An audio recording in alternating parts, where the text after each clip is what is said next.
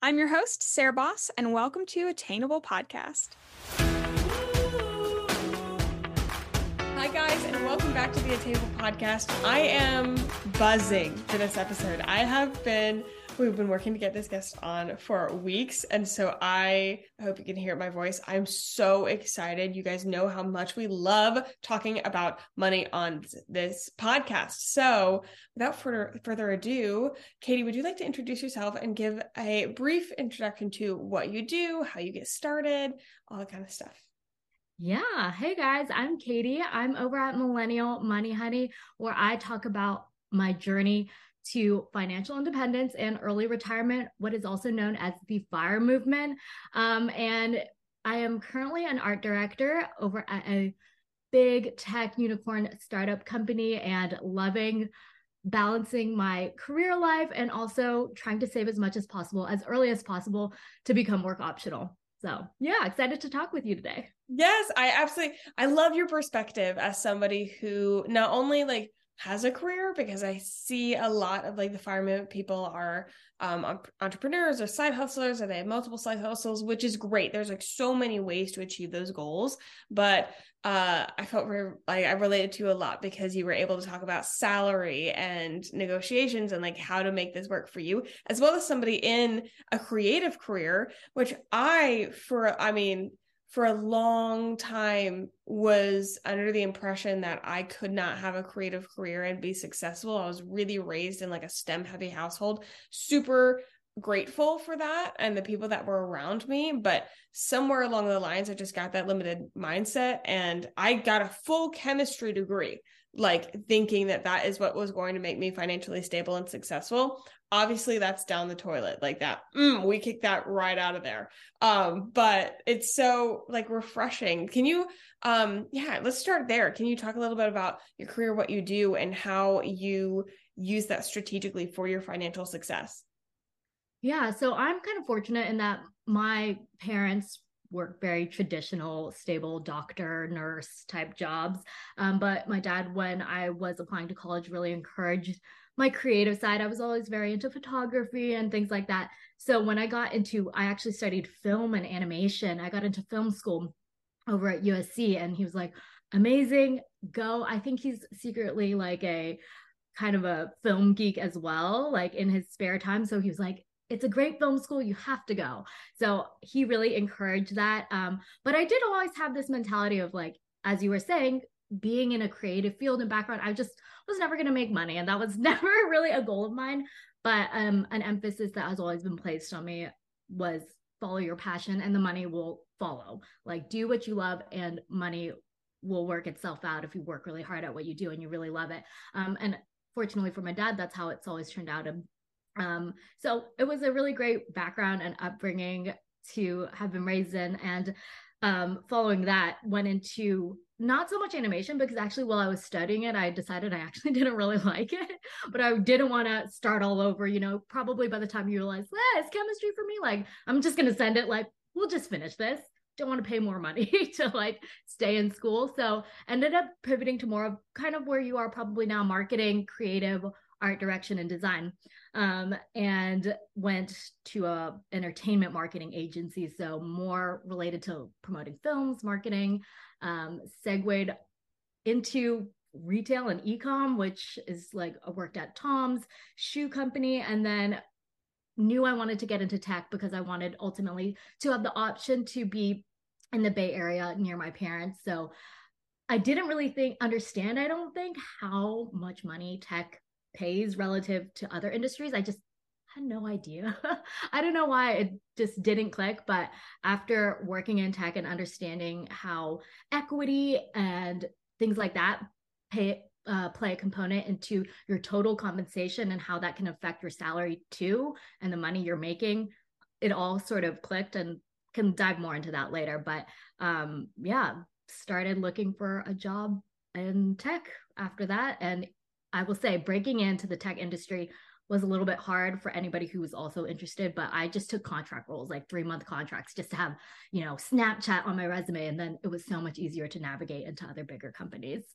That is fascinating. And this is so, um, like relevant i i've been trying to find a creative director to chat with literally separately for my own personal like professional goals because i um again studied chemistry. And so this whole sector of careers i was so not exposed to.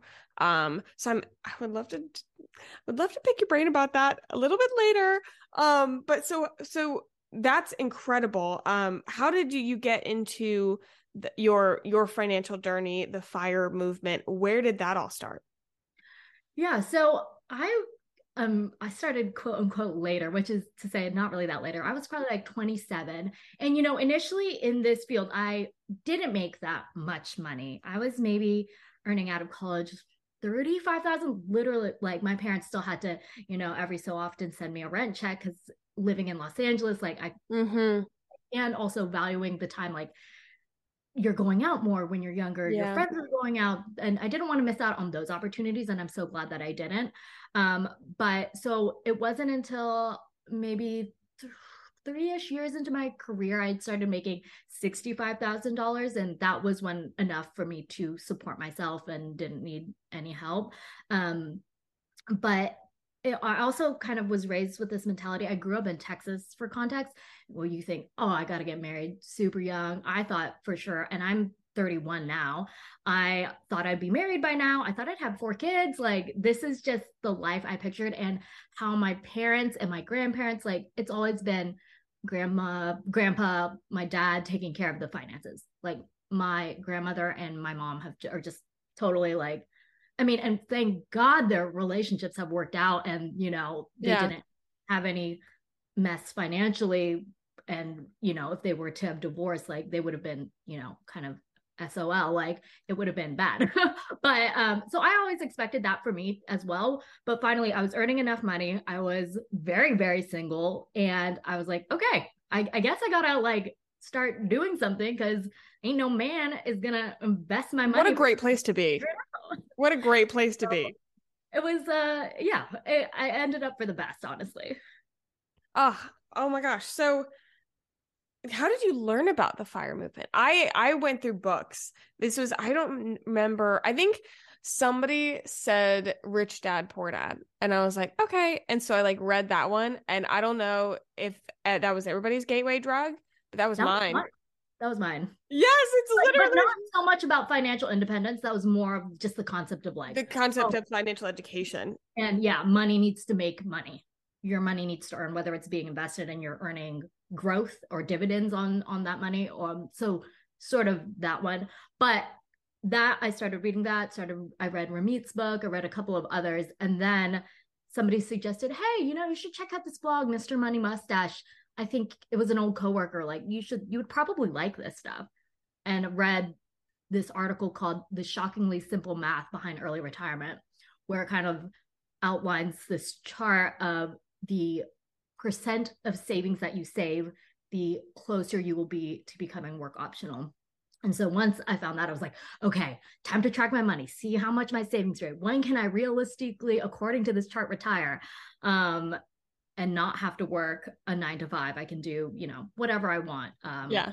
And so that was really the gateway, I would say, into fire specifically. Yeah. Have you read financial? I'm looking at where's I'm, I haven't gotten bookshelves yet, so I have a book stack. It's called Financial Independence by. Um, where are you? Oh wait, no, Financial Freedom by Grant. I'm grabbing it. Grant Sabatier, yes. I I I have not read that. I have read his story, I will say. Um, I know he has a marketing background too and kind mm-hmm. of went that route and like started his company and then it, yeah some of the stuff uh goes that same with what it was like the five hour work week i both of those uh books it was like quite far and then i kind of had to figure out which parts i was going to take with me um because and that's i think a, a big theme in the space is some people will really like they'll throw the ball really hard and i'm like okay i that's not where i'm at so i'm just going to take the bits and pieces that work out for my journey um but he he that was the first time i was introduced to that math and he did have a concept called your number um and because like it never occurred to me i was like oh how much do I need to retire? Like, what is what is that even look like? Like, oh, I want to retire early. Okay, well, there's like literally has to be a number in an account that to make that happen and make that make sense. And that was the first time I was broken down with the math of it. That's what I'm so in love with with money is the math. I think it's fascinating. And so finding out and calculating your number, which ends up being a lot lower than people think. For I mean, you still you know you need a, a quite a bit, but like I don't know, people are I thought I'd have to have like millions in the bank in order to be able to retire. And that's so not the case thanks to uh interest and accruing. So um yeah, no, when I found that out, I was like, oh, this is a lot more possible than I thought. And for those listening, I'll just say the back of the nap napkin math that Sarah is referring to is your annual spend times yes. 20 five, I want to say, um, which is the quote unquote 4% rule. I, I'm actually horrible at math. I'm sure you're much better. you're a chemistry major, but um, that was just like the rule of thumb, or I think it's times 33 if you want to err on the conservative side um, and have like if you feel like you need a safety net. Yeah. So for me, I'll give my numbers just as an example. Yeah. Is, um, I'm aiming for 1.5 million and i think that's an annual spend of around $60000 which is mm-hmm. well above my current spend because i just am a little bit cautious yeah. it just it, that that was the first time it occurred to me i was like oh like what it actually takes to lit depending on your area but like really what you spend a year is not as much as you think yeah no and i yeah i think also that's also what i realized too I, am not sure. How do you track your money exactly? Because I just use a spreadsheet, and that's like what I'm I've a been spreadsheet girl. I am a I am all Excel spreadsheets. Not a big fan of the apps. Mainly, I haven't found one that I loved. I think um I've also had issues with like they're usually like a lot of them come from some sort of iteration of like the envelope system and how much you're spending on each category which i think that can be super helpful in some cases but it just wasn't for mine. I like really needed something where i can see where my money was going how much money then was left for my spending and i more wanted to track out my spending. I was like that's an easy track. It was i wanted to know what my percentage percentages were going into whatever accounts and then also being able to track their growth which that's probably something I'm, you know, a whole system going to audit this year just because I want to be a lot more uh cognizant with like looking at like the monthly growth. Um because to me i'm like okay i know i'm putting this much money in this account but i really want to be like okay but what how are we getting into like to our goals? I literally just ordered glass uh these like glass sheets i'm going to use as like clear whiteboards to put on my office wall. And because i don't know why i do really do you remember I don't know if you had an elementary school where they had the a thermometer for any fundraiser or reading challenge and you colored it in. I'm not joking. I'm making that like for mm. all of my accounts because I'm like visuals, love it. Like this will just keep it because because your daily life just gets in the way of you thinking about these things. I'm like that that's gonna keep that all that front of mind. But yeah, no, I'm a spreadsheet girly through and through.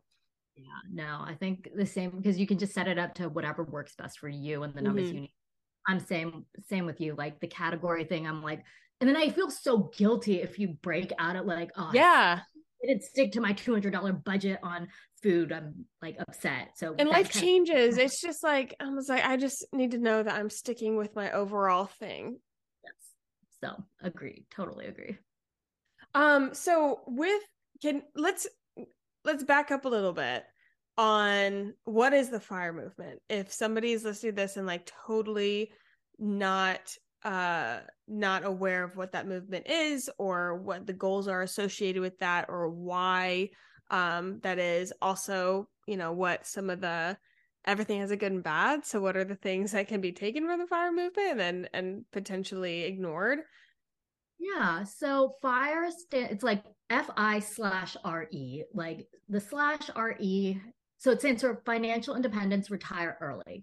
And the slash RE is just because like not everybody's gonna retire early. I also yeah. like it's almost like a marketing buzzy, like you just think retire early. How can you how can you yeah. do that? And it kind of just makes you think, huh, what what is that? It makes you more curious about it from like a just like a again marketing spin on it but it's just a movement or a group of people who are focused on saving and investing enough money to where they can live off that nest egg in perpetuity and you never potentially have to work again assuming you know you're you're spend and you're not living a hugely extravagant life in other than the life you're currently living right now. Um so uh it's it's definitely a growing movement but i will say there are you you kind of get caught up in this like grand idea and it sounds amazing and then you start to realize like okay i have this big goal in mind. And this is kind of where i am where i was caught up in the the whirlwind of excitement. And now i'm like okay 5 years from now i think i can retire early but like how do i enjoy the, these 5 years too? Cuz at the end of the day i'm not an entrepreneur. A lot of these people as you were saying you know um, in financial freedom or grant sabatier's book or the four hour work week these are like mm-hmm. serial entrepreneurs and i think the vast majority of people are just like corporate girlies like, right like how do we do this as like a normal person that and we don't have to go over the learning curve and everything it takes to set up like a automatic business that makes you money in your sleep because it's based on Facebook ads and Etsy sales or something. I'm like, no, like I don't that's like a whole nother roller coaster girly. I need something not that. exactly.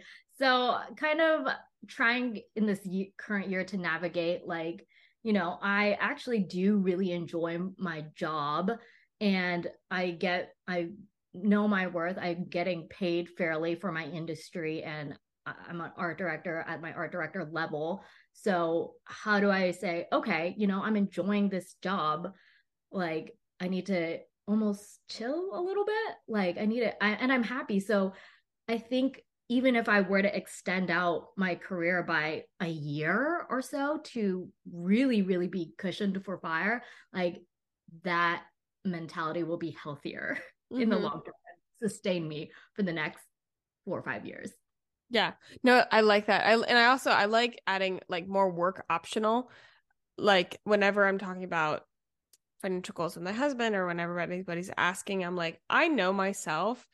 We're also only 25. Like, you know, we and there's a lot of things that we want to accomplish. I'm like i want to be able to just have the option to work because i'm assuming we're going to be doing a lot of things. Like maybe i can change career paths and do something completely different just for the sake of it but i want to be able to have that choice and still live a comfortable life. And if i want to take a couple months just to travel or just to be a human like then i can do that. I won't be tied to a thing because I actually need it to live. That's the part where I was like, yeah, I don't I don't want that for as long as it has traditionally been. I don't see myself working the same thing until I'm 60 grinding out and then having a retirement party where I can barely walk out of it. Like I just didn't want that.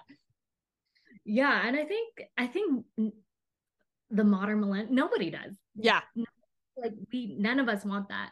So how do we kind of find a way to do that is just everybody's question, I think. And everybody yeah. and truly I think building and finding a community of like-minded people who have to share the same mentality is like so important to mm-hmm. feeling like you can do it. Because actually I'll say a lot of people in my life are like, oh, like, can you is that really enough? Which oh, really? Oh yeah, even my dad was like, "Do I need to save for my retirement and, and your retirement too?" like, okay, dad. Like, no. Okay. But, no, but um, I'm just gonna keep doing what I'm doing, and at the end of the day, I think like it's your life too. Like you'll, I'll figure it out. I'm not gonna let myself go down to zero. that's really like well, I happen to be burning through all this money, you know, I'm, I'll figure it out. Don't worry about me, dad. Yeah, yeah, I love that trust in of concern and love, you know, like he doesn't want of me to course. be out on the streets. So yeah, of course, of course.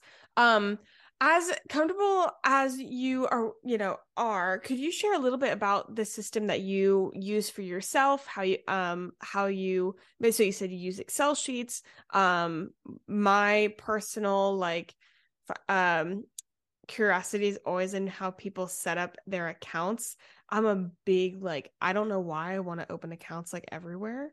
Like I am a big I yeah yeah I and and I'll say that like um savings accounts are my favorite and I'm a big savings account labeler and so and which and and and to a certain degree like a lot of people have the um mentality they're like kind of have it all in one so you get maximum return and I was like I hear that I see that 100% however like when we broke it down we're like just from an organization perspective, we're going to be losing more money from how much we're going to get lost if it's all lumped in one sum. As far as like for us, it's like travel, our like uh uh like short-term savings our emergency savings like if we all do that in one thing i'm like i'm going to lose it all like i don't know what's going to be what. And so mm-hmm. i love like i have that whole thing set up and then we've got the like our investments set up and i love that stuff. And everybody has their own system. So i'm curious to what you're comfortable with sharing like wh- how did you organize that for yourself? Um i am more of a minimalist when it comes to my financial accounts i use i hear what you're saying about like the almost different very specific accounts for very specific things. I use ally bank which has like lets you bucket it yeah. like you can like label the amount you like this is for my taxes. Like i have that six thousand dollars chunked away. And, and it like visually i mean it's all the same account but really? like it has different like slots for it so you can see like that might be that might be the move because i'm like i understand how i'm i'm losing like a percent of xx like you know points uh, percent of like interest increase by this but my personal system i was like i'll just lose the money. Like i don't know where it will go and i'll spend it on the wrong thing. Oh yeah yeah i used to i actually but i did used to be like that. I used to have like savings account for separate things until i switched to ally then i was like this is too many tax return forms that i have to remember to send in for every yeah. accountant like and so just consolidated everything and closed everything out. Oh i love that. That might be a move for me to look at. Yeah. Um, but and then I try to consolidate all of my investment brokerages. Um, I just have my like Roth IRA, 401k, like just everything is just like one. And actually, I just consolidated all of my old companies' 401ks into like a single account so that I'm not lost looking for passwords and figuring yeah. Yeah. So I try to keep my money as minimal as possible because then too, I'm like afraid what if I forget about an account somewhere? Or no, one hundred percent. And it is ours, Arkansas, like it's all of um savings are Navy Federal, all for right now. Right. All of my brokerage stuff is in Edward Jones. I think I might be changing that soon, mm, potentially. But yeah, I'm like, okay, yeah at least uh, having it at the same institution i will uh, yeah everything's at this yeah i got two institutions they do what they do like whatever how i have talked to people though that have like they're like, oh, I've got a place with uh, Bank of America. I've got something with Wells Fargo. We've got. I'm like, I'm I'm gonna shit my pants. That makes me so nervous. I have no idea what's happening. Same. Yeah. No, not for me. Minimal. I don't want to lose any money because yeah. at the end of the day, I I just am very forgetful. I'm like, I mean, I track my money pretty religiously. That's one thing I'm very diligent about. Yes. The rest of my life is very scattered. so I'm like, no do you um on a monthly basis because i think that's like a really easy way for people to break down w- what system do you use as far as do you have automatic uh automatic deposits um do you break down your break paycheck differently every month or just kind of a consistent um consistent yeah. deposit yeah what does that look like every single month right now my direct deposit goes i think 1200 semi monthly into like my spending and then the rest just gets dumped into high yield savings account but mm-hmm. that high yield savings account goes into um my investments and then a portion of that goes to my investments and i have it set up through schwab where it automatically invests in the index fund itself like i don't even think about it i again i, I if i if it were up to me i would just forget so yeah automate everything that i can just to keep it foolproof for myself. Yeah. yeah. So, um, okay, wait. So you have your paycheck goes into like your regular checking? Yeah, it's like a high yield checking, if that makes Got like, it. Is, is that where your spending comes from? yeah, where my spending comes Got from. it. But Okay. really, it goes to my credit cards and then I pay off all my credit cards from that account. Yes, yeah, yeah. yeah. I'm I'm a like credit card use for everything. Don't spend more than I have, eh, but I'm like I want those points. Oh, Yeah. I want those points so bad. Pay it off like it's not money if we don't have it, but Exactly, exactly. that, that has always been like bad, bad. Do not die. No, no debt. Um, that's always been ingrained in me. So, um, paying it off immediately. Yeah. Like even before the bills due, I like try and pay off my credit cards. I'm like scared. Oh yeah. No, I used to like I used to pay my credit card off weekly. I would just like I would just go in and be like done, done, done. Like I don't even somebody asked like what's your credit card limit? I was like, I don't know, whatever is in my bank account, whatever is in my paycheck. Like that is my limit. I have no I'm just I just use that card for the points, but it might as well be a debit card. Like it just has a once once a week, twice a month kind of rotation. No, literally. So, okay, so um and then you've got a certain amount that goes into a high yield savings.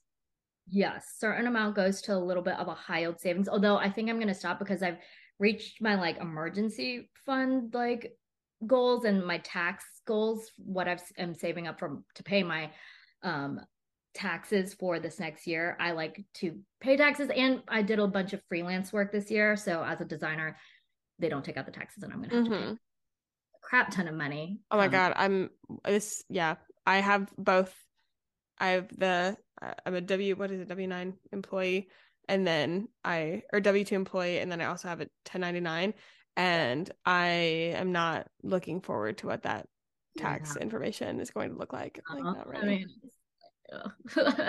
but it is what it is. We made the money, and we should be thankful for that. yeah, exactly. That's true.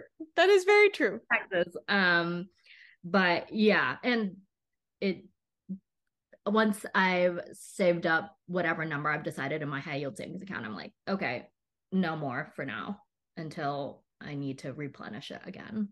Or yeah that's something that i think is a really interesting conversation of um like how goals change like i think that a lot of people hear about emergency savings and they just think oh we're just gonna so i guess we'll just put like a certain amount in forever and ever and ever and i'm like no you have a goal for that savings and once you hit that goal like you're good like then you move that into something else you move that into another goal into another investment however that looks for you Yeah, make your money again. I want my money to work as hard for me as possible. For me, that's usually the stock market. Like in an index fund, I you'll it'll earn more as more earning potential than it does sitting in my savings. So Yeah. Can you um briefly go over like your purpose with like say your index fund? And cuz I I still think of everything almost as if it's a savings account even though I know the earnings different. So like emergency savings account, I know what that's for. My traveling savings account, I know what that's for. My Roth IRA, I know what that's for. Like that's retirement. But then when people start talking about these like index funds, I'm I get very confused on what the purpose of those are are for besides just money growth. And I'm like, what's that money for? I don't know why. Big fan of labels, I guess. So I guess an index fund is just a type of investment inside any of those accounts. So it's like for me, all of my index funds that are and honestly money in every single account is just for early retirement. Like it's So not you are you all kind of bucket that. Yeah. yeah, it's all counting towards that. Very That makes sense. No, 100% that makes sense. Are do you, are there any like tools or resources that you highly recommend besides yourself? We all know that we'll plug everything that you have. Um but tools or resources that you can recommend for anybody who is just getting started on their I'll say financial education journey. I personally, and I've watched it, uh, is um if you follow Personal Finance Club over on Instagram, he has an index fund investing course, which is where I would, if you really want somebody, obviously the information is free, but I think it's like $80 or something Mhm. to take his course. And it's really comprehensive, breaks down why you should be investing. And he's just like no nonsense. And he's like a really great, Jeremy's a really great guy. So, um, and I think he wants it to be, you know, I don't know, people sell courses for hundreds and thousands of dollars. Yeah. very reasonable and he wants everybody to be able to you know earn their piece of the pie so um, i think $80 is very reasonable to where you still have some money stake in the game but also it's affordable um, so his personal finance club's index fund investing course um, is a really great resource and ramit's i will teach you to be rich book I think is really, really good for beginners. Really? I've not read that one. It's like I gave it to all my sisters when they graduated college and that's it's just it breaks everything down. Do this and then this then this then this. And it's very very digestible. I love that. I love that. Okay this is awesome. Where can people find you then and get all the information that they want from you? So I'm Millennial Money Honey basically everywhere. I have my YouTube channel where I break down my monthly spending. If you really want to get nosy about how I where every single dollar of every single month goes, um, I'm over there and on TikTok and Instagram. Awesome. Thank you so much for being so open with information, guys. Um, definitely check all of her resources out. She's got so much information. Um, and yeah, I, I thank you so much for being a voice in this space and having that kind of different perspective for, yes, the corporate girlies and um, those really wanting to break down. You're very um, open and authentic, and uh, I uh, just love what you're doing. Yeah, thank you so much for having me. Um, guys, if you love this episode, absolutely go share it with friends. Uh, post it on your Instagram stories at Tag Attainable Podcast. Definitely tag Millennial, Millennial Money Honey so we can shout you out, all the type of things. Um, if you are feeling lovely, dandy, and excited, definitely give this podcast a rating and review. Five stars is the best because we're all pals and that's what pals do. And I will see you guys next time. Bye.